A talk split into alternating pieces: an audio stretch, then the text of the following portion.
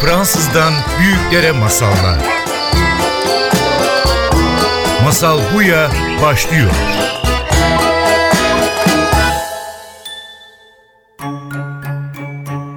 Masal Buya'ya hoş geldiniz. Ben Judith. Bu programda her hafta anlatma gücü, sözlü kültür, masal ve kurgunun bizim hayatımızda nasıl anlam, sihir ve şifa kattığından bahsediyoruz. Ve bugün stüdyoda bu konu üzerinde bizimle konuşmak için Zeynep Oktay var. Zeynep Fransa'da doktora yapıyorsun ve Boğaziçi Üniversitesi'nde halk edebiyat ve mistik edebiyat dersleri veriyorsun. Hoş geldin Zeynep. Hoş bulduk. İlk önce sana bir soru sormak istiyorum. Bugün burada halk edebiyattan bahsedeceğiz. Masallar, mitler e, ve daha neler belki destanlar. Senin kişisel olarak masallara ilişkin nasıl? Yani çocukken sana masal anlatıldı mı? Anlatılmışsa ne anlatıldı, kim anlattı? Var mı çocukluğundan hatırladığın bir masal? Çocukluğumda evet anneannem, babaannem özellikle bana çok masal anlatırdı. E, yatmadan önce anlatırdı. Okumayı öğrendikten sonra da ilk okuduğum şeyler hep masallardı. Masal koleksiyonlarıydı ve ben kendimi kaybederdim onlarla. E, sonra da kardeşim doğduğu zaman ona ben ev içinde düzenli olarak masal anlatmaya başladım. Yorumlayarak anlatıyordun. Evet, tabii benim okuduğum masalları birebir okumam ona cazip gelecek bir şey değildi. Ve oyunlar yapıyorduk beraber. Masal oyunumuz vardı mesela bizim. İşte masalı aslında devam ben başlatıyordum veya o başlatıyordu ve diğeri devam ettiriyordu. Benim için çok keyifli ve çok böyle bir arada çok keyifli anlardı onlar. Hep hatırlayacağım anlar olarak kalıyor masalla ilgili. Çok güzel. Masal bu belki. Bir araya gelmek değil mi? Biraz ondan bahsetmek ister misin? Elbette e, benim de aslında en çok e, düşündüğüm, kafa yorduğum meselelerden biri bu. Sözlü olarak aslında herhangi bir şey anlattığımızda bu masal olabilir, destan ol işte tabii günümüzde o, e, yaşıyor olmasa da coğrafyamızda herhangi bir hikaye olabilir. Hatta bazen e, hani ders anlattığımızda bile aslında değil mi? Yani orada bir masal anlatıcılığının e, izlerini biz kullanıyoruz. Kol hareketleri, bacak hareketleri, bir olay örgüsü anlattığımız her an aslında. En iyi öğretmenlerimiz öyle değil mi? En, en kötüler belki ders kitabından okurken en iyi yazılıdan değil direkt sözlüğe geçenler ve doğru söylüyorsun aslında yani belki en fazla toplandığımız hikaye anlattığımız ortam şu an okullar ve sınıflar olabiliyor. Yani gerçekten bir araya geliyoruz, anlatıyoruz ve bunun değeri gerçekten hala yaşadığın yerlerden biri. Evet ve, e, ve tabii burada yine en iyi hocalarımız e, onu o anlatıyı bizimle beraber kuran hocalarımız. Doğaçlama. Evet ve de hem bizim tepkilerimize cevaben yani orada bizim neyi nasıl anladığımız, neyle ne kadar ilgilendiğimizi anında fark edip ona göre aslında anlatısını şekillendiren hocalarımız. Masallar öyle ben diyorum masal ağzın ve senin kulağın buluşma noktasında tam bizim aramızda var oluyor. Aslında yüzde elli dinleyici katıyor, yüzde elli anlatıcı. Yani sözlü ve sözsüz iki insanın arasında bir diyalog ama aslında dinleyebiliyoruz, alabiliyoruz. Hoca bilir, ah şu an insanların çok ilgisi var. Orada biraz daha derinleşim ya da şu an öğrencilerim herhalde bununla çok ilgilenmiyorlar. Geçim ya da daha büyük anlatım onun önemi daha fazla belli ettiririm. Dediğin gibi her ders, her ders farklı oluyor ama.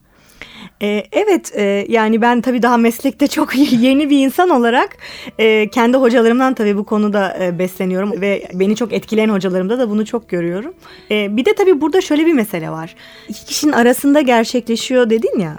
Orada e, aidiyet diye bir şey yok aslında. Yani ben bir şey anlatırken o anlattığım şey bana ait ya da benim malım yani bir nesne değil dinlediği şey yani günümüzde böyle algılanmasa da aslında sözlü olarak üretilen bir alanda ona ait de değil. Ortaya ait. Yani bu buluşmada var olan bir şey. Ne anlatana ait ne dinleyene ait. Ama ancak bu kişiler bir araya geldi o gün var olabilen bir içerik diyorsun. Evet ve nesne değil diyorum. Bu açıdan mesela kitap, kağıt üzerindeki yazıdan da çok farklı. Walter Ong diye bir sözlü kültürle ilgili önemli bir teorisyen var belki dinleyicilerimizin bazıları biliyorlardır. Onun önemli bir sözü var mesela. Söz diyor eylemdir, nesne değildir diyor. Yani sözle aslında bir şey yaparsın Ve söz sürekli akan bir şeydir, bir oluş halidir. Nesne ise bir şeyin üzerindedir, durur. Ve bu Çok- yüzden de aslında harekete geçirir. Bu yüzden de eyleyebilir. Bir şey üretebilir, yaratabilir. Çünkü tam da o yaratma anı zaten de akışın parçası olmakla ilgili bir şeydir. Söz nesne değil, eylemdir. Müthiş bir şey çünkü tam bu e, geçiş dönemimiz kültür olarak da çok güzel anlatıyor. Bir zamanlar sen bunu öğretiyorsun zaten halk e, edebiyat derslerinde. Bir zamanlar aslında edebiyatımız, halk edebiyatımız çok sözlüydü. Biz çok fazla toplum olarak bir araya geliyorduk. Böyle hikayelerimiz, kurgularımız beraber yaşarken ondan sonra bu belki eylem hikayelerden nesne hikayeleri geçtik. Yani kitaplara geçtik. Bu nasıl bir nasıl bir fark? Eskiden nasıl aktarılıyordu bu halk hikayelerimiz? Tabii halk hikayeleri aslında e, çok farklı bir işlevi bir arada taşıyordu. Biri anlatırken ya da bir aşık geldi köye. Yani toplanma vesilesi bu. Bir araya gelme, bir arada bir şey tecrübe etme vesilesi. Öğrenme dolayısıyla eğitim aslında e, bir yanıyla. Bir yanıyla eğlence. E, bir yanıyla o gelenekle bağ kurma yani gelenek derken de tarihiyle bizim tarihiyle o toplumun tarihiyle ilişki kurma biçimi ve özellikle de yani yazılı kültür alanından uzaklaştıkça bu tarihin aslında hikayelerle yazıldığı alana iyice girmiş oluyoruz. Destanın nitekim e, başlıca işlevi bu. İşte günümüzde tarih kitaplarında bir tarih okuduğumuzda aslında işte bir akademis bir bilim insanı gitmiş bir araştırma yapmış ve kendi aslında ve nesnel olduğu düşünülen, objektif olduğu düşünülen bir anlatı sunuyor bize ve biz eğer o konunun uzmanı değilsek tamam ben onu kabul ediyorum. Bu böyle. Hani buna inanıyorum demenin Aslında bir nevi dogma. yani çok tek taraflı, çok alıcı ve verici olmak arasında bir uçurumun olduğu bir alan olmuş oluyor. Fakat sözlü olarak bir mesela bir destan işte bir Manas destanı veya bir Dede Korkut zaten bir yandan e, o gruba kendi tarihini veriyor. Nereden geldiğini, 100 yıl önce ne durumda olduğunu, neler öğrendiğini yaşadığı Yani süre aslında boyunca. kimiz biz sorusuna cevap veren bir anlatı ama aynı zamanda bunu bir sanat eseri olarak sunuyor değil mi? Esneklik var mı destanlarda? Çok esnek. Tam da bunu aslında düşünüyordum ben de. Sanat olanla olmayan arasındaki ayrım aslında çok modern bir ayrım. Yani zaten destanın alanına, işte masalın alanına, e, halk hikayesinin alanına girdiğimizde gerçek olanla olmayan yani kurmacayla hakikat arasında keskin bir çizgi olduğunu görmüyoruz. Tam tersine ne kadar hatta kurmacanın kuvveti yani onu hayal ettirebilme değil mi? Dinlediği şeyi hayal ettirebilme kuvveti o şeyi hakiki kılıyor. Ve çok ilginç. Ben şimdi sen bunu söylerken şey hayal ediyorum.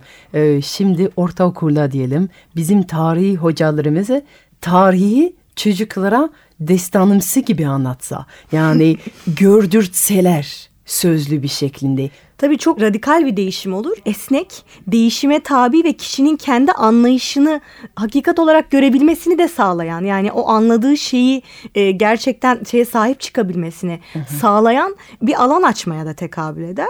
Bir müfredat dediğimizde işte bir edebiyat tarihini okulda okutuyorsunuz.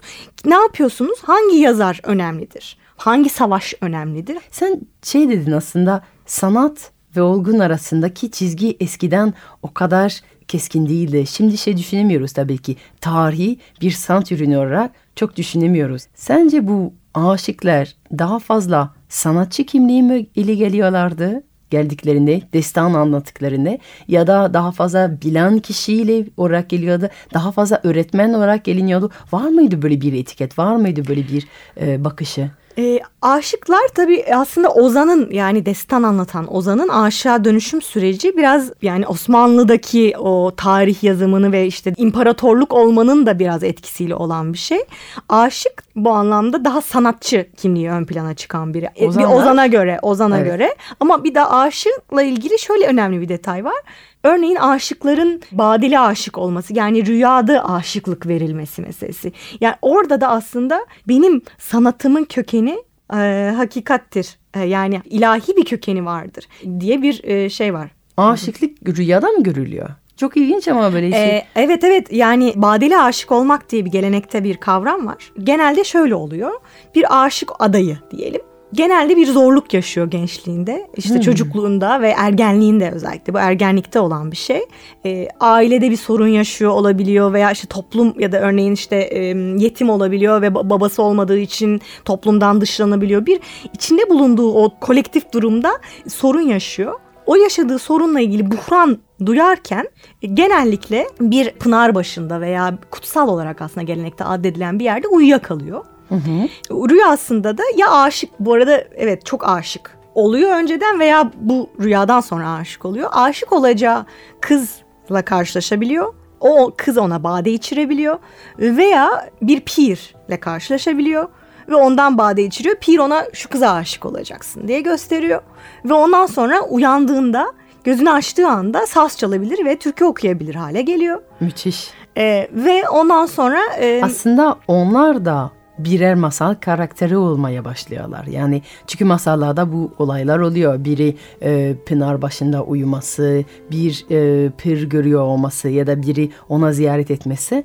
E, aşıklar masal anlatacaklar, destan anlatacaklar ve aynı zamanda bu hikayelerin karakterlerinden ta kendileri oluyorlar. Evet aslında çok önemli bir mesele. Çünkü aşık hikayesini biz işte masal öğeleri de çok taşıyan bir hikaye olarak görüyoruz ama baktığımızda hikayelerin örneğin 17. yüzyılda bir hikaye ortaya çıkıyor. Fakat o aşık 16. yüzyılda gerçekten yaşamış. Gerçekten işte hikaye onun yaşadığı yerde geçiyor. İşte isim onun aşık olduğu kızın ismi. Yine aslında hay- hayal ve hakikat arasında değil mi? Birinden birini tercih etmek zorunda olmadığımız bir yerdeyiz. Ve çok yine şeydeyiz. Bu kesin çizgilerin olmayan alana giriyoruz. Yani diyorsun gerçek ve sanat arasında çok keskin bir çizgi olmadığı bir zamandan bahsediyoruz. Ve şimdi bu sanatçıların de kendi masalların ve kendilerinin arasında da tam bir çizgi olmuyor. Kendi hayatı mı anlatıyor yoksa bir masal mı anlatıyor? Orada da bir çizgi yok. Bizim modern toplumumuzda aradığı çizgiler. Peki ozanlar nasıl? Sen e, ozanlara nasıl bakıyoruz? E, ozanların tabii toplumsal işlevleri bu anlamda daha merkezi diyebiliriz. Çünkü o gerçekten de toplumun hafızasını taşıyan kişi ozan. Ne yapıyoruz kitap çağında, şimdi internet çağında bir yerde arşivlemek hafıza. Dolayısıyla zihnin dışında bir yerde koyduğum zaman zihnim de rahatlıyor. Çünkü ama e, bir sözlü bir kültürde, bilginin sözlü olarak üretildiği ve taşınması gerektiği bir kültürde onu yapmak çok önemli, çok saygın ve çok merkezi bir meslek. Aslında böyle bir şeyi var Ozan'ın. Ozan toplumun hafızasının taşıyıcısı olan kişi ve Ozan bu hafızayı toplumun- yaratan kişi. Ozan toplumun Google'ü aslında ona ona soruyoruz. O her şey taşıyor kendi içinde ve aynı zamanda o söylüyor neyin önemli, neyin önemli değil ve belki de o yüzden eski toplumlar o kadar zihin içinde ve anlam ve anlamlandırmak için değil ama biraz daha fazla kalp içinde hissetmek, anlamlandırmak, e, duygusal tarafları. Çünkü biz gitgide ne kadar nesnesel ve objektif bir bilgiye inanmaya başlıyorsak o kadar da kontrol edebileceğimiz mitine inanmış oluyoruz. Yani çok keskin çizgiler içinde yaşıyoruz aslında eski topluma göre. Kesinlikle öyle yaşıyoruz ve tabii bunun çözülmeye başladığı bir çağda yaşıyoruz. Yani bunun aslında e, sürdürülebilir olmadığını, doğadan değil mi kopuş yani içinde bulunduğumuz birçok krizin aslında bu ürettiğimiz yapay çizgilerden kaynaklandığını anlamaya başladığımız e, ve bu anlamda geri dönüştürmeye çalıştığımız bir çağda yaşıyoruz. Belki de o yüzden e, özellikle doğa üstüne. O yüzden belki şimdi mitlere geçelim. Destanlardan girdik ve destanlar söyledin özellikle kolektifin kimliğinden bahsediyor. Biz kimiz? Bizim atalarımız kim? Ki buraya Kemal Sayar gelmişti bizim radyo programa ve şey demişti. En büyük modern sorunu gençler psikologların ofislerine geliyorlar ve ataların, dedelerine kim olduğunu tam olarak bilmiyor. Yani ne istiyorlardı, onların hikayeleri neydi, onlar büyük büyük büyük dedenin nereden geldiğini, ne tür zorluklara karşılaştığını bilmeyip tam tersi e, televizyonun verdiği Mickey Mouse hikayesini bilirken ataların hikayesi bilmiyordu. Oysa ki destanların anlattığı toplumda herkes destanların hikaye olarak dinlediği için biz kimiz, atalarımız kim, nereden geliyor, ne ile mücadele ettiğine dair en azından bir hikaye var olgusal olmasa, şey, objektif olmasa en azından bir hikayeye sahip, bir kimlik hikayesi. Bir de destanlardan belki öncesinden gelen mitlerimiz var. Mitler o kadar insan, atalar, kimiz biz diye değil ama biraz daha fazla tanrılar ve tabiat açıklamak için vardı. Nasıl bir e, işlevi vardı toplumlar içinde? Evet e, mit dediğimizde yine aslında şeye de daha bir önceki meseleye de bağlamak gerekirse değil mi? Günümüzde mit dediğimizde uydurma bir şey. Hani öyle bir Evet. algı var işte. Yani evet. Yanlış bir yanlış bir şey, yanlış bir hikaye diye kullanıyoruz artık günlük dille. Bu bir mit. Ama aslında mit kökeninde yani e, yaşayan mit diyor buna araştırmacılar. Yaşadığı, içinde yaşadığı, işlevini hala sürdürdüğü toplumda tam tersi. Hakikatin taşıyıcısı olan anlatı. Ama bu hakikat dediğimizde artık sadece benim işte e, kavmimin, benim toplumumun hakikati değil, tüm kainatın. Bu açıdan yani aslında günümüzde dinlerin yaptığını, yani ya yapmaya da bilimin çalıştığını. yaptığı aslında yani çünkü tabiatı anlatan günümüzde ya da evrenin nasıl çalıştığını anlatan bir de din var bir de bilim de var. Evet tabii aslında hep yani bunların hepsini bir arada yapan. E, Çünkü mit öyle bir şey ki mitin anlatısıyla hayatını sürdüren kişi için yaptığı her eylemin hayatın içerisindeki her alanın mitte bir karşılığı var. Ve mit sayesinde anlamlandırılıyor. Mit sayesinde işte e, yaptığı tarımın bir bağlamı var, bir genel anlamı var. Mit sayesinde çocuğuyla kurduğu ilişkisinin bir anlamı, bir bağlamı var. Ve mit dolayısıyla hayatın merkezine oturuyor. Ve bizim için ilginç olan bu işin boyutu bunun bir anlatı olması. Yani bir olay örgüsünün olması ve sonra anlatının kökeni yani tüm anlatıların aslında kökeninde bu Tüm olması. sözlü kültür. Evet masalın kökeninde bu olması, destanın, hikayenin e, tabii yani anlatı Fıkra derken tabii yani. şiir şiir için başka şeyler söylemek lazım ama bir şekilde şekil değiştire değiştire belki hani o işlevini yitirse de yaşamın içerisindeki işlevini aslında bütün anlatı tekniklerinin kökeninde olduğu için aslında hayatımızda hala var olması. Yani belki hiç farkında değiliz ama Orta Asya'da hala tabii özellikle destan geleneği yaşadığı için daha da net görüyoruz bunu.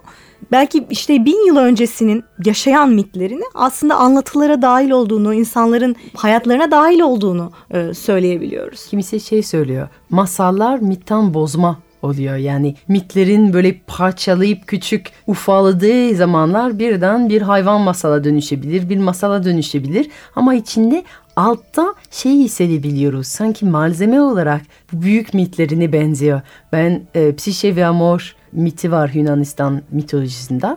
O aşk hikayesi birçok farklı kültürlerde masal olarak çok benzer bir hikaye, çok benzer bir kurgu aslında bizi sanki kurgu yapmaya öğreten metinler, mitler.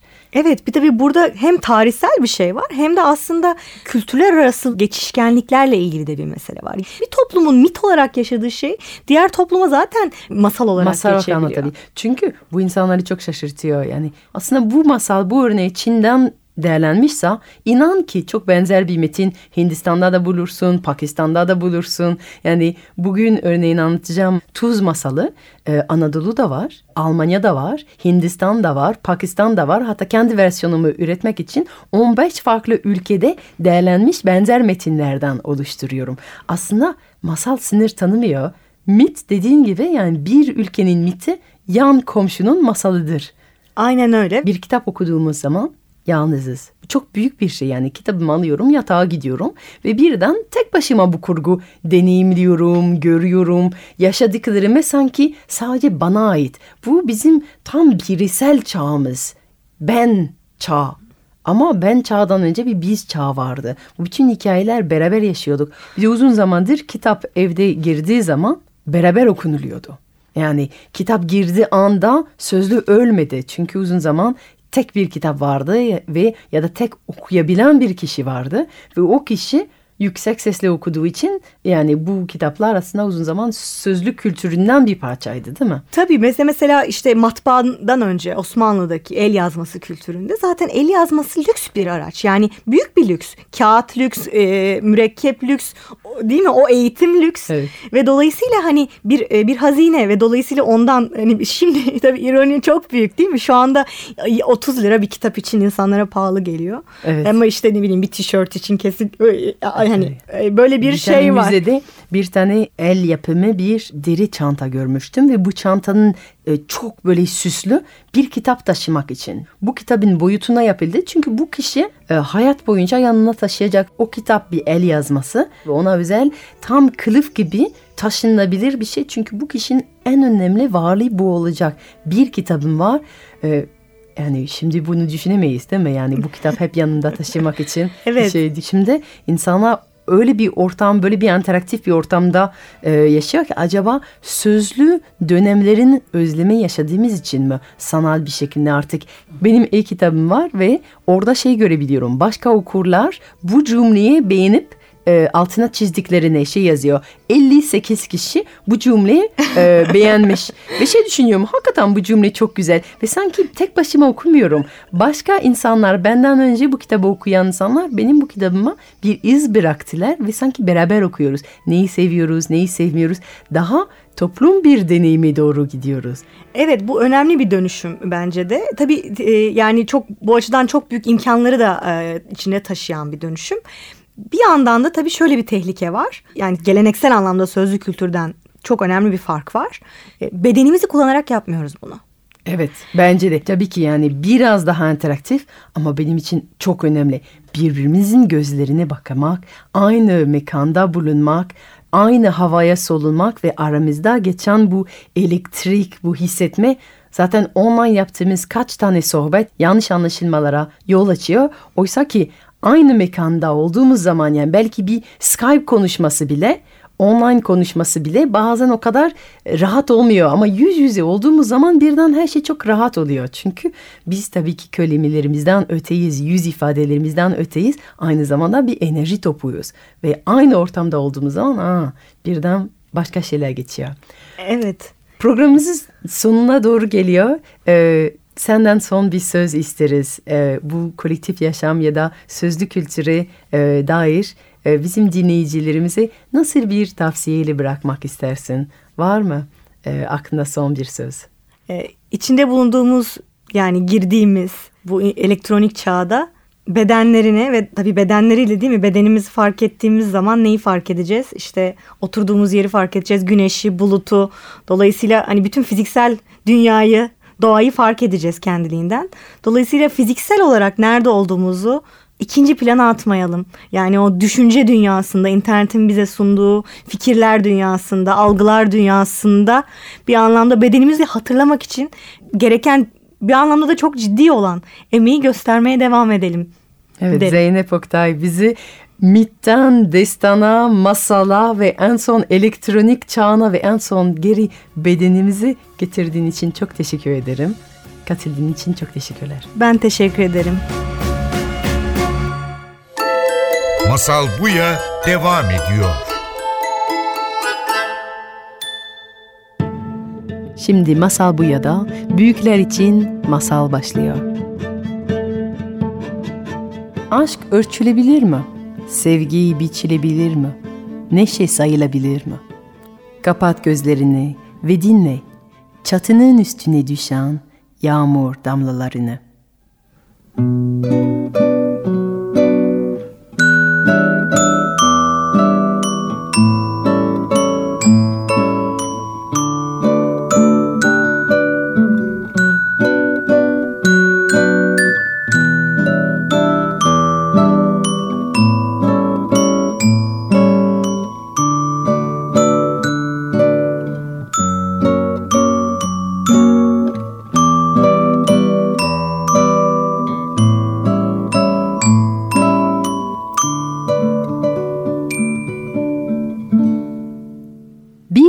varmış bir yokmuş.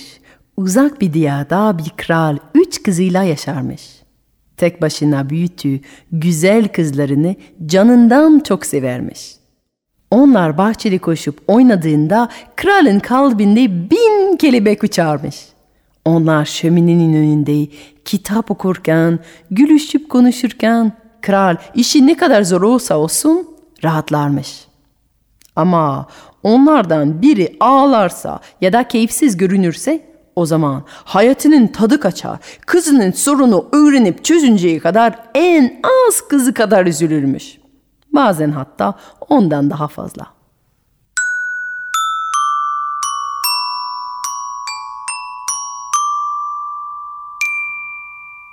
Yıllar birbirini kovaladı. Kızlar büyüdü, onlar büyüdükçe hayalleri de büyüdü. Kral her gün kızlarının ondan uzaklaştığını hissediyordu. Hani bir zamanlar birbirleriyle yarışırlardı babalarını kucaklamak için. Bir dertleri olunca koşarak ona gelirlerdi ve her şeyi anlatırlardı. Ama artık bir şey üzülseler bile yok bir şey baba demeye başlamışlardı. Kral ısrar etse ama kızım görüyorum bir derdin var ne olduğunu söyle dese o o zaman da aman baba anlayamazsın ki diyorlardı. Kral çok üzülüyordu. Bir zamanlar her şeyi ama her şeyi bildiğini zanneden bu kızlar artık en ufacık bir kalp kırıklığını bile anlayamayacağını düşünüyorlardı. Kral bu duruma üzülünce sorardı kızlarına. Benim sizi sevdiğim kadar beni seviyor musunuz? Ve kızlar daima aman baba ne saçmalıyorsun? Biz seni on kat daha fazla severiz. Bunu duyunca kral sakinleşiyordu.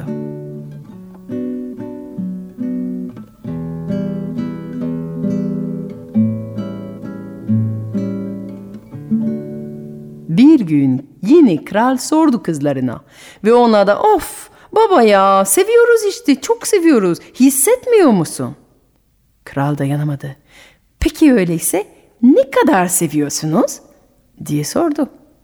Birinci kız ben seni ay, yıldızlar, bulutlar ve gökkuşağı sonsuz gökyüzü kadar seviyorum dedi.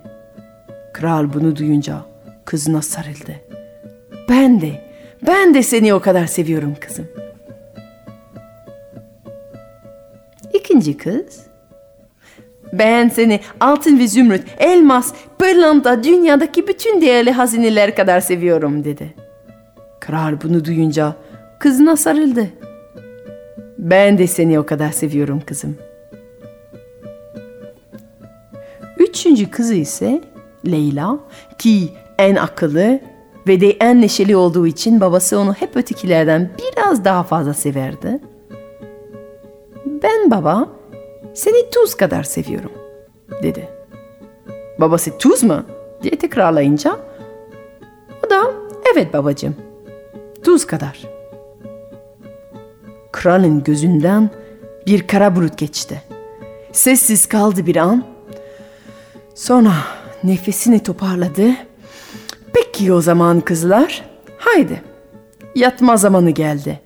Yarın sözlerinizin karşılığı alırsınız. Ertesi sabah uyanınca birinci kızı yatağında elbiseler buldu. Ama nasıl elbiseler bunlar? Yıldız gibi parlayan, ay ışığı gibi bütün odayı aydınlatan, gökkuşağının bütün renklerini yansıtan sihirli elbiseler. Mutluluktan çırlıklar atmaya başladı. İkinci kızı uyanınca yatağında kollarına takacak altın bilezik, kulaklarına asacak zümrüt küpeleri, saçlarına takacak pırlantalı taraklar, hemen aynanın önüne geçip şarkı söyleyerek kendini süslemeye başlamış. Üçüncü kızı ise uyandığında odasında değildi. Gece kralın emriyle yatağı taşınmıştı. Ve sabah çok uzaklarda bir tuz gölünün yanında uyanmış. Güneş bembeyaz gölün ve etrafındaki çölün üstünde yansıtıp öyle parlıyordu ki gözlerini açamıyordu. Genç kız bulunduğu tuz gölünün yanında uzun uzun baktı ve babasının onun saraydan kovduğunu anladı. Yataktan kalktı ve dümdüz yolun onu nereye götüreceğini bilmeden yürümeye başladı.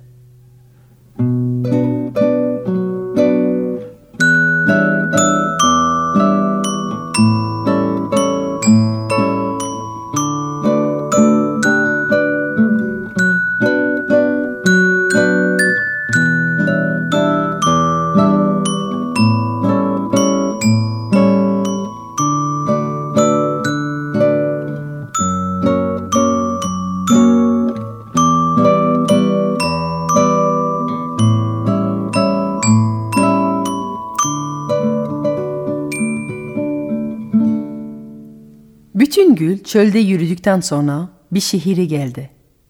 Çok acıkmıştı. Artık gözü görmüyordu ve burnuna gelen kokunun peşine yürüdü. Yürüdü. Sonunda ayakları onu büyük bir hanın mutfağın kapısının önünde götürdü. Açık kapıdan içeriye tombul yanaklı güler yüzlü aşçı kadınla elli yardımcısının çalıştığı gördü. Etli, baharatlı yemekler, kokuları onu aç karnına uyandırıp başını döndürdü. Aşçı kadının yanına gitti. Ekmek karşılığında emek veririm. Emek karşılığında ekmek verir misiniz? Aşçıbaşı genç kıza baktı ve bir bakışla onun saflığını, dürüstlüğünü ve de açlığını anladı. İşimiz zor kızım. Aç karnına çalışamazsın. Önce otur. Biz seni besleyelim. Sonra başkalarını beslemenize nasıl bize yardım olabileceğini bakarız beraber. Ve böylece Leyla şehrin en büyük hanındaki mutfakta meşhur aşçı Miranda'nın emrinde çalışmaya başladı.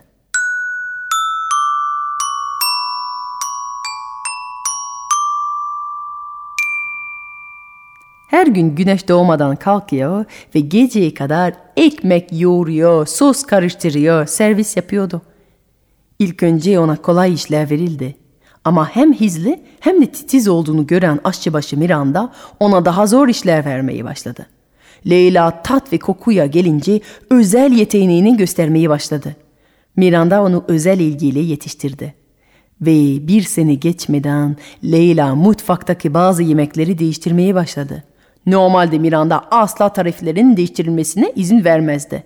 Ama Leyla'nın dokunuşları öyle sihirliydi ki bir tutam baharatla bir yemeği lezzetli seviyesinden cennetlik seviyeye götürebiliyordu. Hanın mutfağının değiştiği duyulunca müşterileri zaten çok olan handa artık oturulacak yer bulunmaz oldu. Sabahtan akşama kadar hiç boşalmıyor. Bütün bölgeden özellikle bu handa bir tabak yemek için geliyorlardı. Ve tabii ki güzel ve yetenekli yeni aşçının ünü kulaktan kulağa yayılıyordu. Gel zaman git zaman o ülkenin kralının oğlu evlenecekti. Ve düğün için etraftaki ülkelerin kralların da davet edileceği büyük bir ziyafet verilecekti. Genç aşçının yetenekleri sarayda da duyulmuştu. Ülkenin lezzetlerini herkese tanıtacak başka kim olabilir? Tabii ki Leyla çağrıldı ve kral ondan konukları için burunları aşık ettirecek, damakları yükseltecek, dillerini destan olacak bir ziyafet hazırlamasını istedi. Leyla beklemeden yeni tarifler geliştirmeyi başladı. Babasının da o yemeği baş misafir olacağını biliyordu. Ve o yüzden Menvi babasının en sevdiği yemekleri de koydu. İncirli ve safranlı Yasemin pilavı, ballı hardallı bildircin dolması, ekşili cevizli karnabahar. Yalnız babasının tabağını ayrı hazırladı. Onun tabağındaki yemekleri hiç tuz koymadı. Düğün sofrasına oturulunca önce çorba geldi. Misafirlerden her kaşıkta bir hmm, bir aa sesler duyuldu. Leyla'nın babası ise bir iki kaşık aldıktan sonra çorbayı kenara itti. Yüzü düştü. Kral meraklandı. Efendim çorbayı beğenmediniz mi? Hmm, biraz tatsız buldum. Sırada bildircin, salatalar, kuzu tandır, üzümlü ekşi mayalı ekmekler, dolmalar, her yeni servisle misafirlerin korusu artıyor. Oh, mm, oh, mm, Leyla'nın babası ise her yemekten bir kaşık aldıktan sonra bırakıyor ve her seferinde hmm, biraz tatsız buldum. Herkes şaşırdı. Bu enfes yemekleri nasıl tatsız bulunur ki? En son bütün misafirler aşçıyı tebrik etmek için onu çağırmaya başladılar. Leyla yüzünü bir peçeyle kapatıp tebriklerini aldı. Ancak alkışların ortasında Leyla'nın babası birden patladı. Aman yeter artık. Hepiniz delirdiniz mi? Bu yemekler yenmeyecek kadar tatsız. Yanlış anlamayın ama tuz olmayınca hiçbir şeyin tadı yok. Bunu diyen kral birden dediklerini fark etti. Yüzü düştü. Leyla onu fark etti ve sordu. Efendim, bu sizi neden bu kadar üzüyor ki? Aman, aman bir zamanlar beni sadece tuz kadar sevdiğini söylediği için en küçük kızımı sarayımdan kovmuştum. Ve biliyor musun? Ancak şimdi, ancak şimdi beni aslında ne kadar çok sevdiğini anlamaya başladım. Tuz, evet tuz olmayınca hiçbir şeyin tadı yok ki. Ve de onu sarayımdan kovduğumdan beri hayattan hiç tat alamıyorum. O gerçekten benim için bir tutam tuzdu. Hayatımda tat katardı ve onu kaybettim. Birden seneler önce gözünün önünde geçen o kara bulutun aynısı geçti. Leyla o zaman yüzünü açtı. Babası önce şaşkın baktı ama kızı olduğuna gerçekten emin olunca oh, onu kollarına alıp saatler boyunca hiç bırakmadı.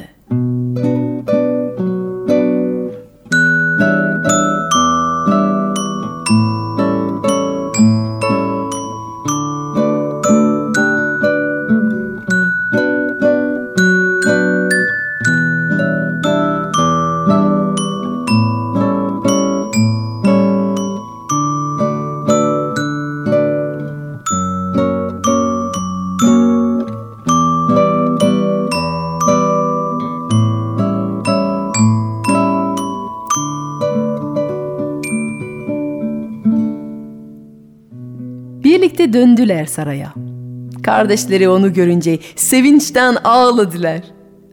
Ve dönüşünü kutlamak için bir ziyafet yapıldı. Tabii ki menüyü Leyla hazırladı. Ve sofrada ne fazla ne de az, tam olması gerektiği kadar tuz vardı. Onların hayatı tatlı, tuzlu, biberli, tatlarla dolu devam etti. Sizin hayatınızda da her gün yeni bir koku, Yeni bir tat olsun. Ne az ne fazla. Hayat kısa. Isır, ye, kokla, dinle. Her gün yeni bir mucize.